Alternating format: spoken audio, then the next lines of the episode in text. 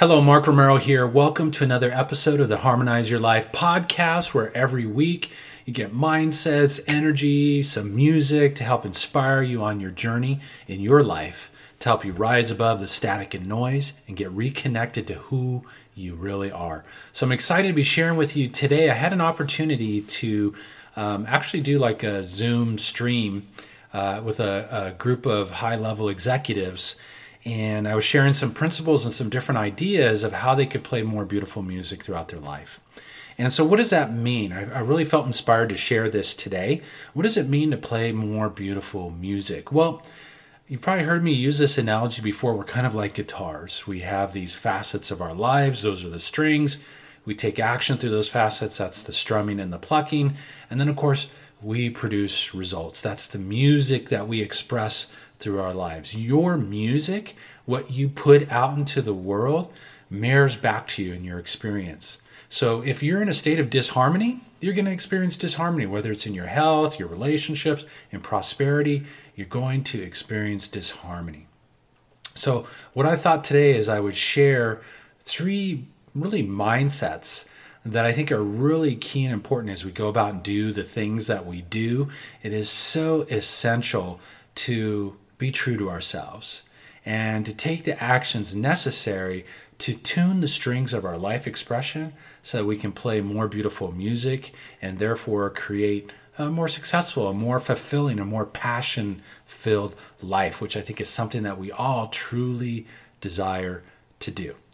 So the three principles that I shared, the first one is being is that you know a lot of us as we go through work, we have a tendency to you know focus on the work string. It's like yeah, I got to work hard. You know, me a little time off, back to work. A little vacation time, back to work. And then if business gets tough, then we like start playing harder, start playing faster, working in that particular facet of our life. But I don't know about you, but that is really not a successful model. And it's certainly not the most beautiful uh, piece of music. If we truly want to unlock our potential and create higher levels of success, not only in our business, but in every facet of our lives, you've got to play all of the strings.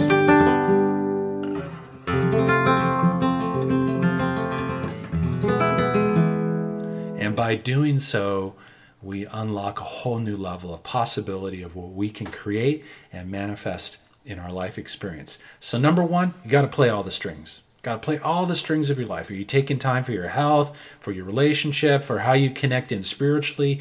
You got to be true to all those facets of your experience. The second aspect is sometimes we experience disharmony. Where in those facets of your life are you experiencing a challenge? Maybe you've got a reoccurring negative pattern, maybe in the area of relationship, or maybe you've got a reoccurring health condition that just doesn't seem to want to go away, or maybe you're continually trying to break through your prosperity, but no matter what you do, you just can't seem to get there. Well, how do we typically respond to our challenges? We fight them, we resist them, we curse them, we call them colorful metaphors. And resistance keeps things in your experience. So rather than looking at your challenges, your obstacles, as a, a bad thing, look at them as an opportunity an opportunity to learn, to grow, to evolve, and ultimately to reclaim your power back from that circumstance and to remember who you really are. When you're able to view your challenges in that light, it like transforms them. There's that old saying, what you resist persists. If you resist your challenges, they're not going to go away. So I really want to encourage you to embrace your challenges as your and your obstacles as an opportunity to unveil a whole nother level of the masterpiece that's within you. The third aspect, which I think is really powerful, which really helps us as business people, as people out trying to accomplish and do things in our life, many times that we kind of assign our self worth to our level of success. It's like, okay, I'll feel good about myself when this happens, or I can feel uh, more confident about who and what I am when I earn this amount of money. Let me tell you something that doesn't work. I know, I tried, okay? I remember back in my electronics days, man, I was like purpose, goal driven, you know, yuppie guy, had the tie, the suit, the whole shot, man. It was all about high dollar sales and making big bucks. And big bucks was how you measured your worthiness and how you measured your success and how good you felt about yourself. But one day I realized, you know what? No matter what I achieve, no matter what I create out there, isn't going to ever fulfill this desire within myself to feel good about who and what I am, to acknowledge my self worth and my appreciation.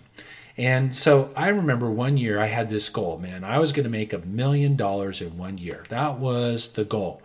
And I worked my butt off. I worked hard. I was going to make that million dollars. I could like visualize it on the tax return and see it there, of course, with lots of write offs, right? And see that million dollars on that tax return. Well, you know what? The end of the year came, did the tax return. I got the tax return and I realized it was 995,000 like 99 cents. And I remember I was pissed off. I was angry. I was disappointed that I didn't make my goal. I'm like, can you believe it? I mean, who even today, this was back in the 90s. Who even today, who wouldn't mind having $995,000 on their tax return, right? As income. I mean, that would be pretty cool. I think a lot of us would be really happy about that. And here I was realizing that you know what, even with that high level of achievement, it didn't make me feel good about myself and who I was internally. Let me tell you something. The only way you're going to find that sense of self-worth that sense of appreciation who you are is to find it within yourself. Not based on external circumstances but to find it here. If you can't buy it on the shelf at Walmart you're never going to find it out there. And last time I was there you can't find self-worth on the shelf or a sense of being good enough or a sense of feeling secure enough. It's not there. It's within here so you have to take that time to find that space within yourself. You already are a beautiful, magnificent expression of universal energy. Nothing out there is going to make it good enough. You already are good enough. That's really uh, the illusion of the whole matter. So, three steps. One, play all the strings of your life expression. Two, leverage your challenges as opportunities to tune your strings and take your life to a new level. Three, don't base your security, your sense of self worth on what's happening outside of you. Find it within your own self. That is truly where you're going to find it. And by just taking on these three steps and working them to master them, you can truly tune the strings of your life expression and play more beautiful music throughout every facet of your life. Hey, love to hear your comments. Please feel free to comment below. Other than that, take it on and see what opens up for you. So, thank you so much for taking the time to tune in. I hope you have a happy and harmonious day.